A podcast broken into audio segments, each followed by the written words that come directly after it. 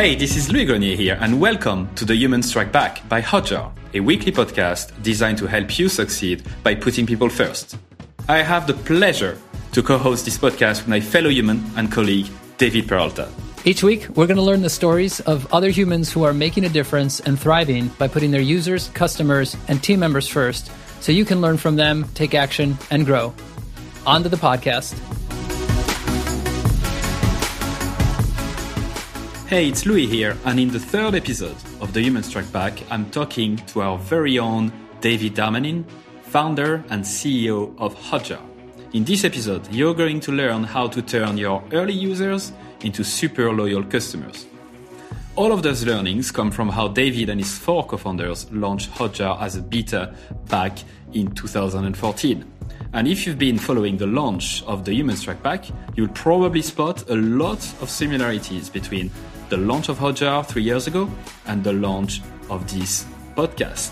So, what are we going to talk about, my fellow human? Well, we're going to talk about what David Darmanin learned from two startup ideas that failed, why he and his co founders chose to build a landing page before building a product, how they slowly gave access to users, collected feedback from them, and created wow moments, how treating a single beta users like an enterprise level client led to Hotjar's largest six figure a year customer. And finally, why David still receives, three years after launch, emails from people who took part in the beta.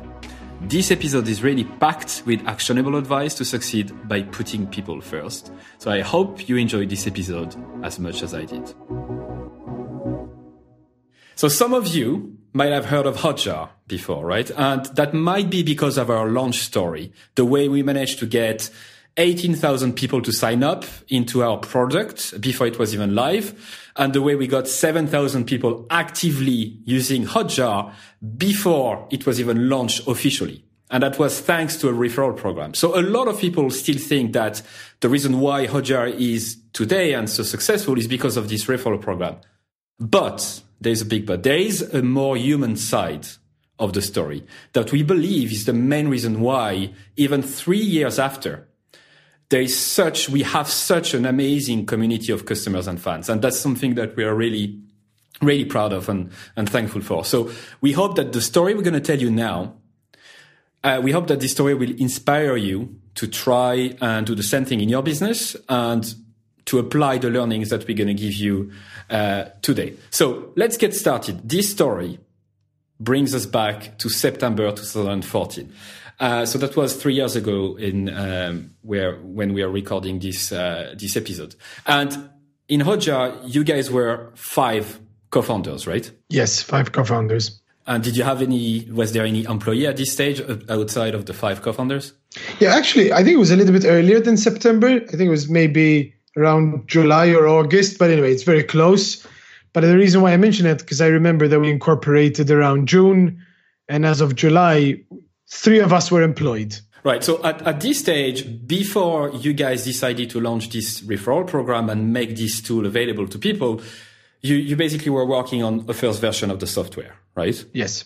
So the five of you, only the five of you were working on, on, on this first version. And can you tell us briefly about the five people? So yeah, the reason why I remember the three is because actually I wasn't employed. So for the first six months of running Hotjar, I was actually still working as a consultant and bringing funds from my consultancy work into the company to pay for the salaries, which is obviously not the ideal way of doing things because that was frustrating not being able to work as much as the others. Uh, but yeah, the other guys we had Jonathan uh, Vella who was doing uh, all design work and and front endish work, CSS and HTML. We had Mark who was doing more front end dev, Mark von Brockdorff, in terms of like how recordings were played and all that stuff, and then the backend, the architecture, how all the data was stored and then like queried. That was Eric Naslund. And then Johan Mahlberg is also one of the co-founders, but he wasn't employed. But he, and I were on the side, and when we had time, and we had a lot of time back then, uh, we were talking business and marketing, but mainly marketing on a tactical level, like the referral program and all that stuff.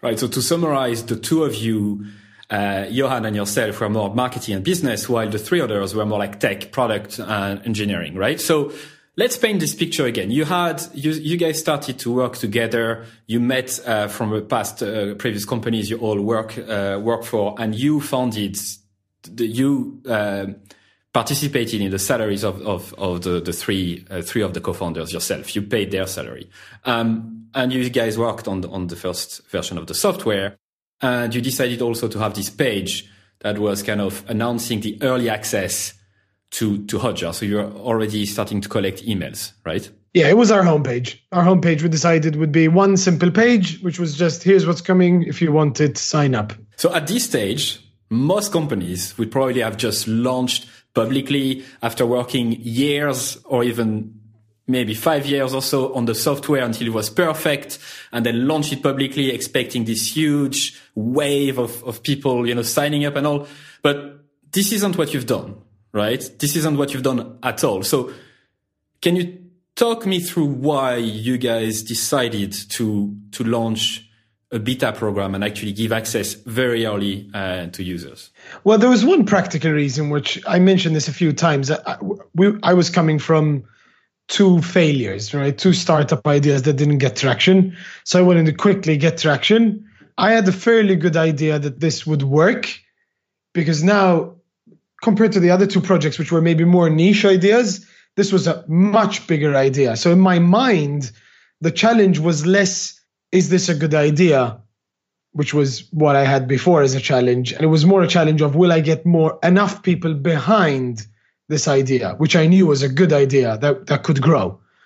So it was finally the first time probably in my life that I got the market aspect right.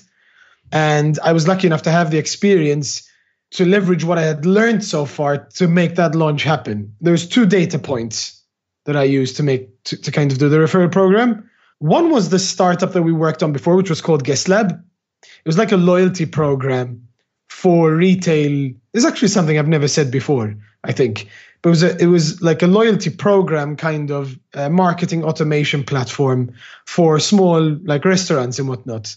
And through this software, through this tiny startup that didn't succeed, we learned because we did a lot of tests about what people liked and what they did in order to get points and refer people and all these things. So we saw the power of that. And then the second aspect was reading the book, which was recommended to me when I was working at Conversion Rate Experts as a consultant, which is called Influence, right, uh, by Cialdini. Um, I know it, get it gets mentioned a lot, but it's a book that probably every marketer should read once a year. Not just marketers, even product people. But anyway, but it was this concept of understanding and really getting into my mind the idea of creating scarcity, uh, this concept of giving something for free. And these are all critical ingredients to a great launch, in our case, more of a soft launch. This is this is amazing because it is true, uh, David, that I've never heard you saying any of that. The first part specifically about Guest Lab. So you guys learned, you learned specifically the the way people think uh, in inside a referral program of some sort, inside a, inside a loyalty program, how people behave with points and what is needed for them to move to the next steps and stuff like this. So you had this previous knowledge. You also learned a lot from your consulting gig that you mentioned and past experiences, but you were a consultant in conversion rate optimization and you learned quite a lot from that as well. And the third resource you're mentioning right now is influence, uh, by Robert Cialdini. So you you had all of that in mind. And instead of working for months and even years on the product, you guys, you guys decided, you know what? Let's improve this product quickly. Let's maximize the learnings we can have. Let's show the, the product, even if it's not perfect, to users. Um, so you had this beta program. So you, you decided to give access to a few people who actually sign up from the early access page to the software. Do you actually remember the very first day you opened the gate how did it happen? September 2014. Yeah, I remember. I'll never forget that day. Why not? Well, actually, are we talking about? Uh, yeah, so when we started inviting the first people from the list, yes. right? I remember it because we were literally shitting ourselves. So, because at this point, we're getting traction, people signing up. I remember in the admin, we had this like graph where we said, we, we set a goal. Our first goal was 20,000, I think, people signing up. So they had this small graph filling up. So it's starting to fill up, and we're like, okay, we need to start inviting people. So that first September was was exciting. But I'm gonna take a step back here. This whole obsession about the beta idea came years before. Again, this is something I've never said it to anyone. So I, I used to, this is going to be an interesting session. Wait, this is going to be interesting. So way back um, in 2007, I was working for a software company and I remember I think I've always been obsessed with books. Now that I realize, like, I just started buying any book I could find uh, about the, the the subject matter I was in. I'd never worked in a like in a software company before, and one of the books that I bought, I remember this was the time that Google had had was doing like all these be- their first betas, and everyone was excited about Gmail beta and all, all these things. I was, I was like, okay, so what's in it? Why is why are they doing this? So I remember buying this book. It was exactly about how to run a beta program. And when I read it, I was like, oh my God, this is like fucking genius. Like basically you invite when you think about it, it's the first time any of us learned about the idea of a beta is quite cool, which is the concept of invite people to use something you've built at no cost. They take all the risk of using something that is completely untested and just thrown out into the field. And they basically give you feedback for free. It's like, holy shit, like people actually do this and I remember I didn't manage though to persuade my company back then to do it. So it was always kind of on my bucket list of like I wanted to do that because I thought it was such a, a, wonderful idea. This is great. This is great. I'm I'm getting further into your mind, David. Uh, one day I'll be able to think like you somehow. I hope. Um, do you remember the name of the book you're mentioning? No, but it's just like how to run a beta or something like that. So but I'll, I'll, try and find it. We will find it and we will add it to the to the notes inside the article, and uh, we'll make sure to to to mention every single resource that we are mentioning in this episode. So let me take take a step back a little bit and say this was clearly a very nice idea to to show that to people to to to get early feedback, but. A lot of people, as I said in introduction, think that the reason why Hotjar is Hotjar today is because of this smart referral program where people could win prizes in order for uh, when they referred their friends and colleagues. But this isn't really the only reason. And we, we feel actually that there's a more human side to it that is much, much bigger than all of that. And you started to hint about it. So let's take this, this first day. You were literally cheating yourselves. You were really scared of like what you were actually about to do. Do you remember how many people you opened the gate to? Like how many people did you give access to the first day? I think we started with like five because we were really scared. wow, you were really scared. Yeah. I was expecting 50, but five. No, no, we started with five. Okay, so what happened? You sent us five, and then what happened? Yeah, I sent five, and like a couple of them signed up really quickly. And and obviously we were all like ready on intercom, like everyone was like ready to like and observing. It's like, okay, they created a heat map, yay. Um, so, so, but we were ready, and and the, the in, instantly we got a good vibe because when they joined, they're like, "Yeah, we like this. This is cool." The general idea was there's some things that need to be improved, but we we love it. This is the point where we had the Trello board ready, and we started jotting down every idea that that came in. This is it. So you you started to say it. So not only did you guys that worked really well. The referral program or the beta opening the beta worked really well. But the mechanism that we really want to talk about today and the, the core of this story is that you guys communicated with users very openly. You guys, um, accepted feedback. So you weren't like, this is the, the product, you have to use it and that's it. We don't want to hear from you. You more than welcome the feedback back. So you gave access to beta. People could reply people could really talk to you. And you made a point at replying to every single people yeah. who sent you emails, right? Yes, yeah, so essentially it was me, Jonathan, and Johan. We were like full time on Intercom, um, just replying to everyone. And I remember the loop kicked in quite quickly. I think someone asked, suggested something, like because then obviously we didn't stay at five for a very long time. So then we are like, okay, this works. Like let's invite another ten. Um, but it's still we were quite slow to bring in people. But I think very early on, someone recommended something. We're like, that makes sense. We should have done that. And we did it. And then we reached out. It's like, yo, we did it. And there's like, what? They're like, you already did it? So that's fucking insane. And we noticed that they were using words like wow or awesome. And we're like, hold on, there's a wow moment here. And this is the point where we said, okay, let's let's let's really take this seriously, right? Like let's do and it's interesting, you know, I jump around a little bit, but like the co-founders, we're all achievers in our strengths. So I think this this was a kind of good combo that we got a reward when we did something and we were like, ooh, we want more. You know what I mean? So so like, okay, this over over weeks, we're like this Trello board, we put in all the ideas. We, as a comment, like we are trying to figure out how we're going to hack Trello. So it tells us what, what are the important things, but we can also go back and then tell people that we did something. So we, what we did was we we'd copy. We figured out that the URL of Intercom is kind of a link directly to the conversation and to the person.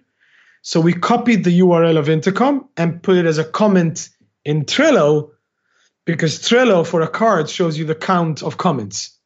So then we know how many people have voted for something with their intercom URL.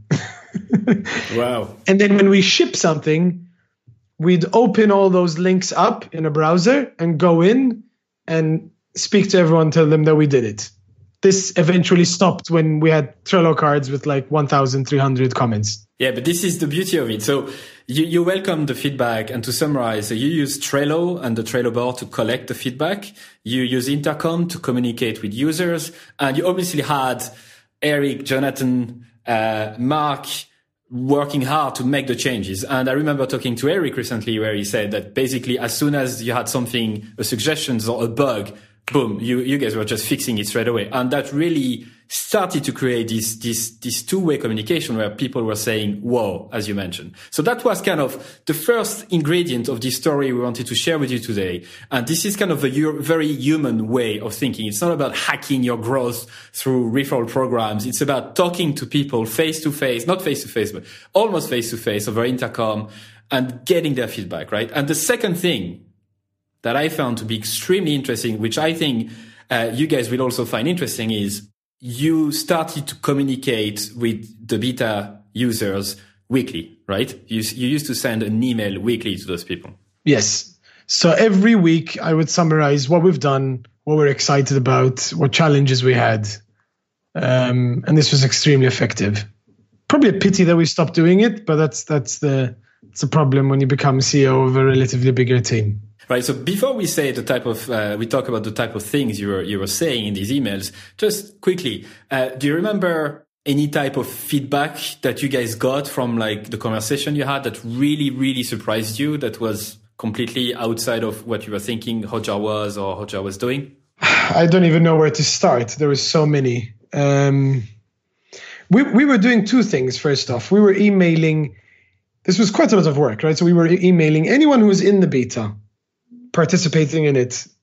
Uh, and every week we're bringing in more and more people, right? So we automated onboarding emails. And then I was emailing every week people in the beta to tell them what's happening, what we did. And also is to link to the product roadmap where we would put, we list down what people are mainly asking for based on the Trello board. Now, this is what we're going to fix based on the Trello board, which is again very human, like as you described, a very human way of approaching it, right? Here's what we're doing, here's what you're saying, here's how we're going to get it done. But we're also I was very aware of these thousands of people waiting in the list and getting impatient and getting pissed off, right? So I was also emailing every every week, like we were thinking, like, let's get into the head of these people. Like they're going to be pissed off because people are going to saying we love Hotjar, this is cool.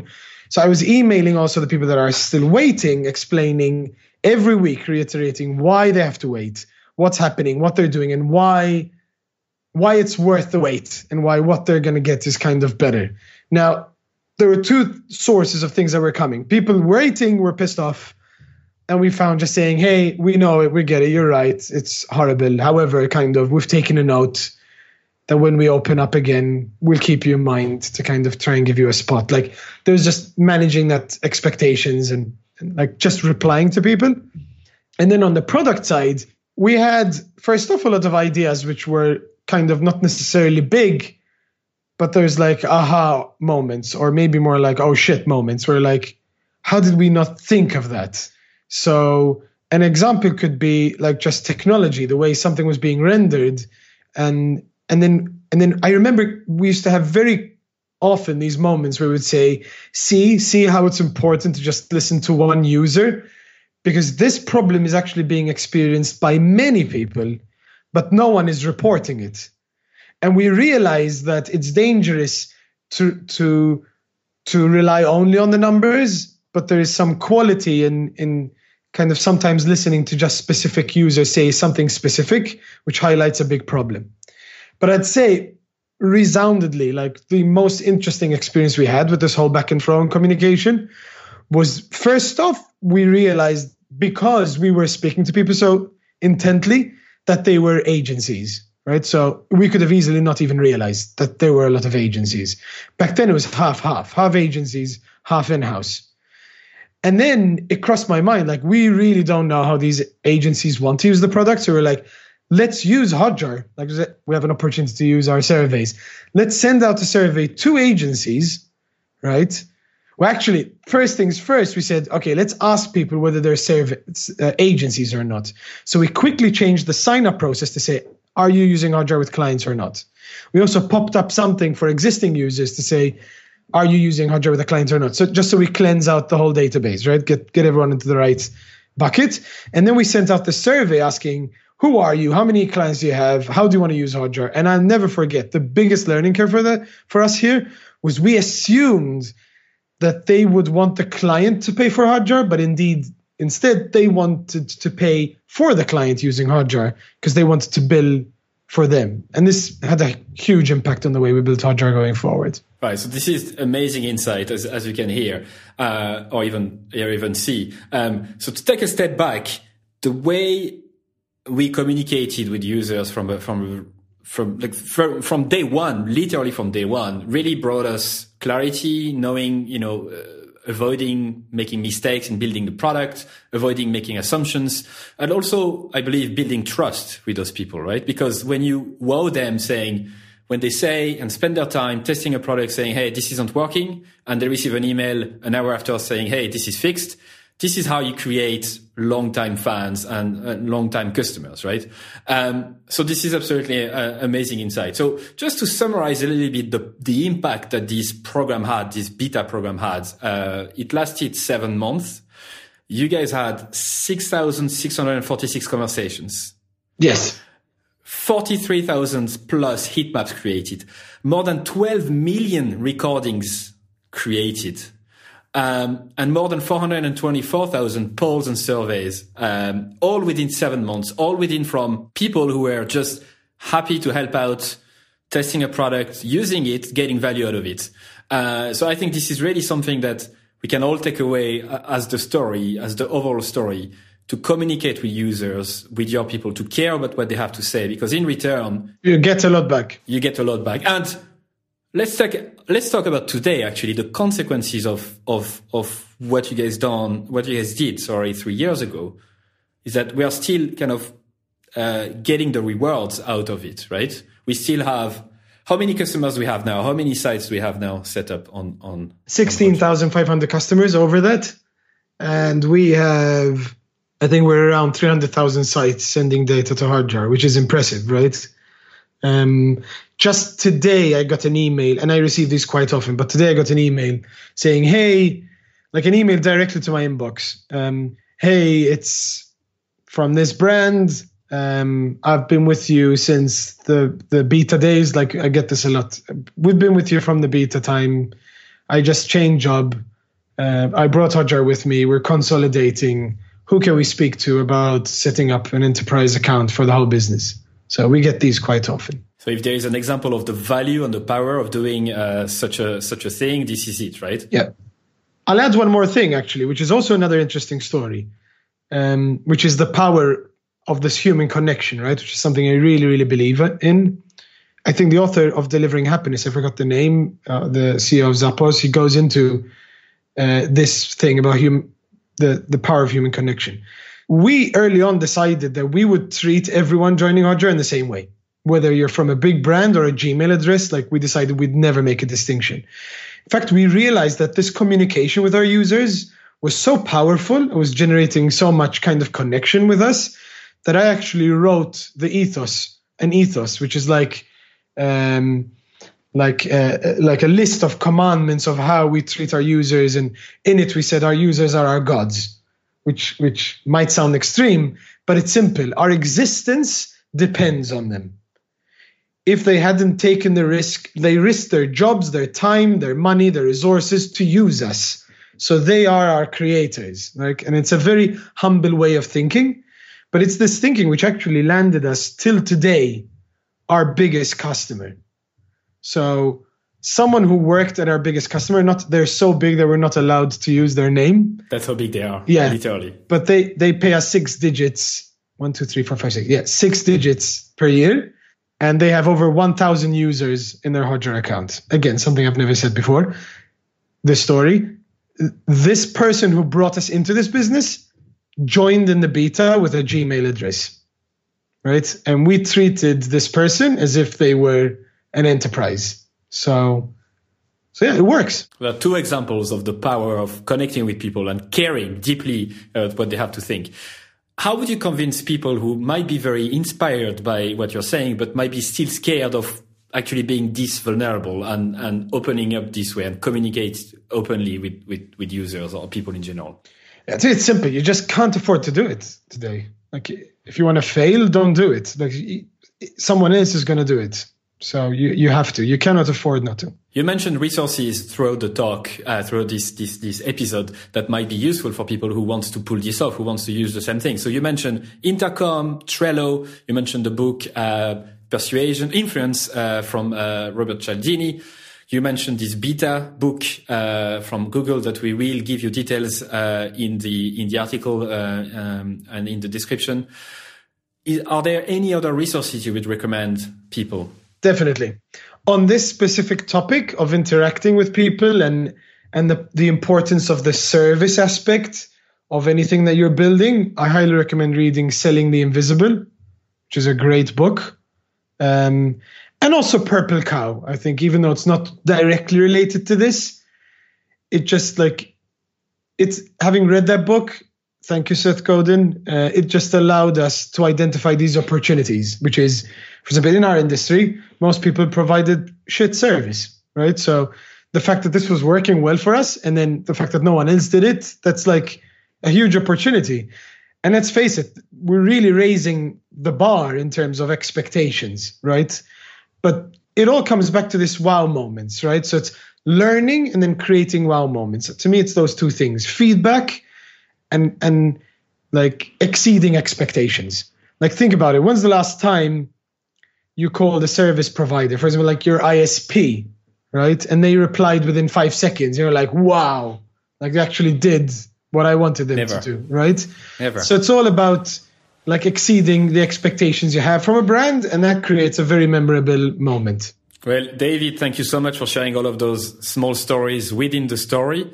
Um, you can learn more about this actual story that David wrote about in the Hotjar uh, blog post story part one. You can just Google that, Hotjar part one, and you will find it. Uh, thank you so much once again, David, for your time. Pleasure. Thanks for listening, my fellow human. We know how fast paced life is. And so if you're listening to this on your daily commute or while running or even cooking, you can always go to hotjar.com slash humans and look for today's episode. That's where you'll find access to all the resources and humans we talked about, the full transcript of the conversation, and even links to related episodes. And if you like today's episode, please help us out by leaving your honest rating and review on iTunes or wherever you get your podcasts. The more honest feedback we get, the more we can improve the show for you, and the more this podcast will be discovered by other humans. It's a win-win situation. Until next time, take care and be human.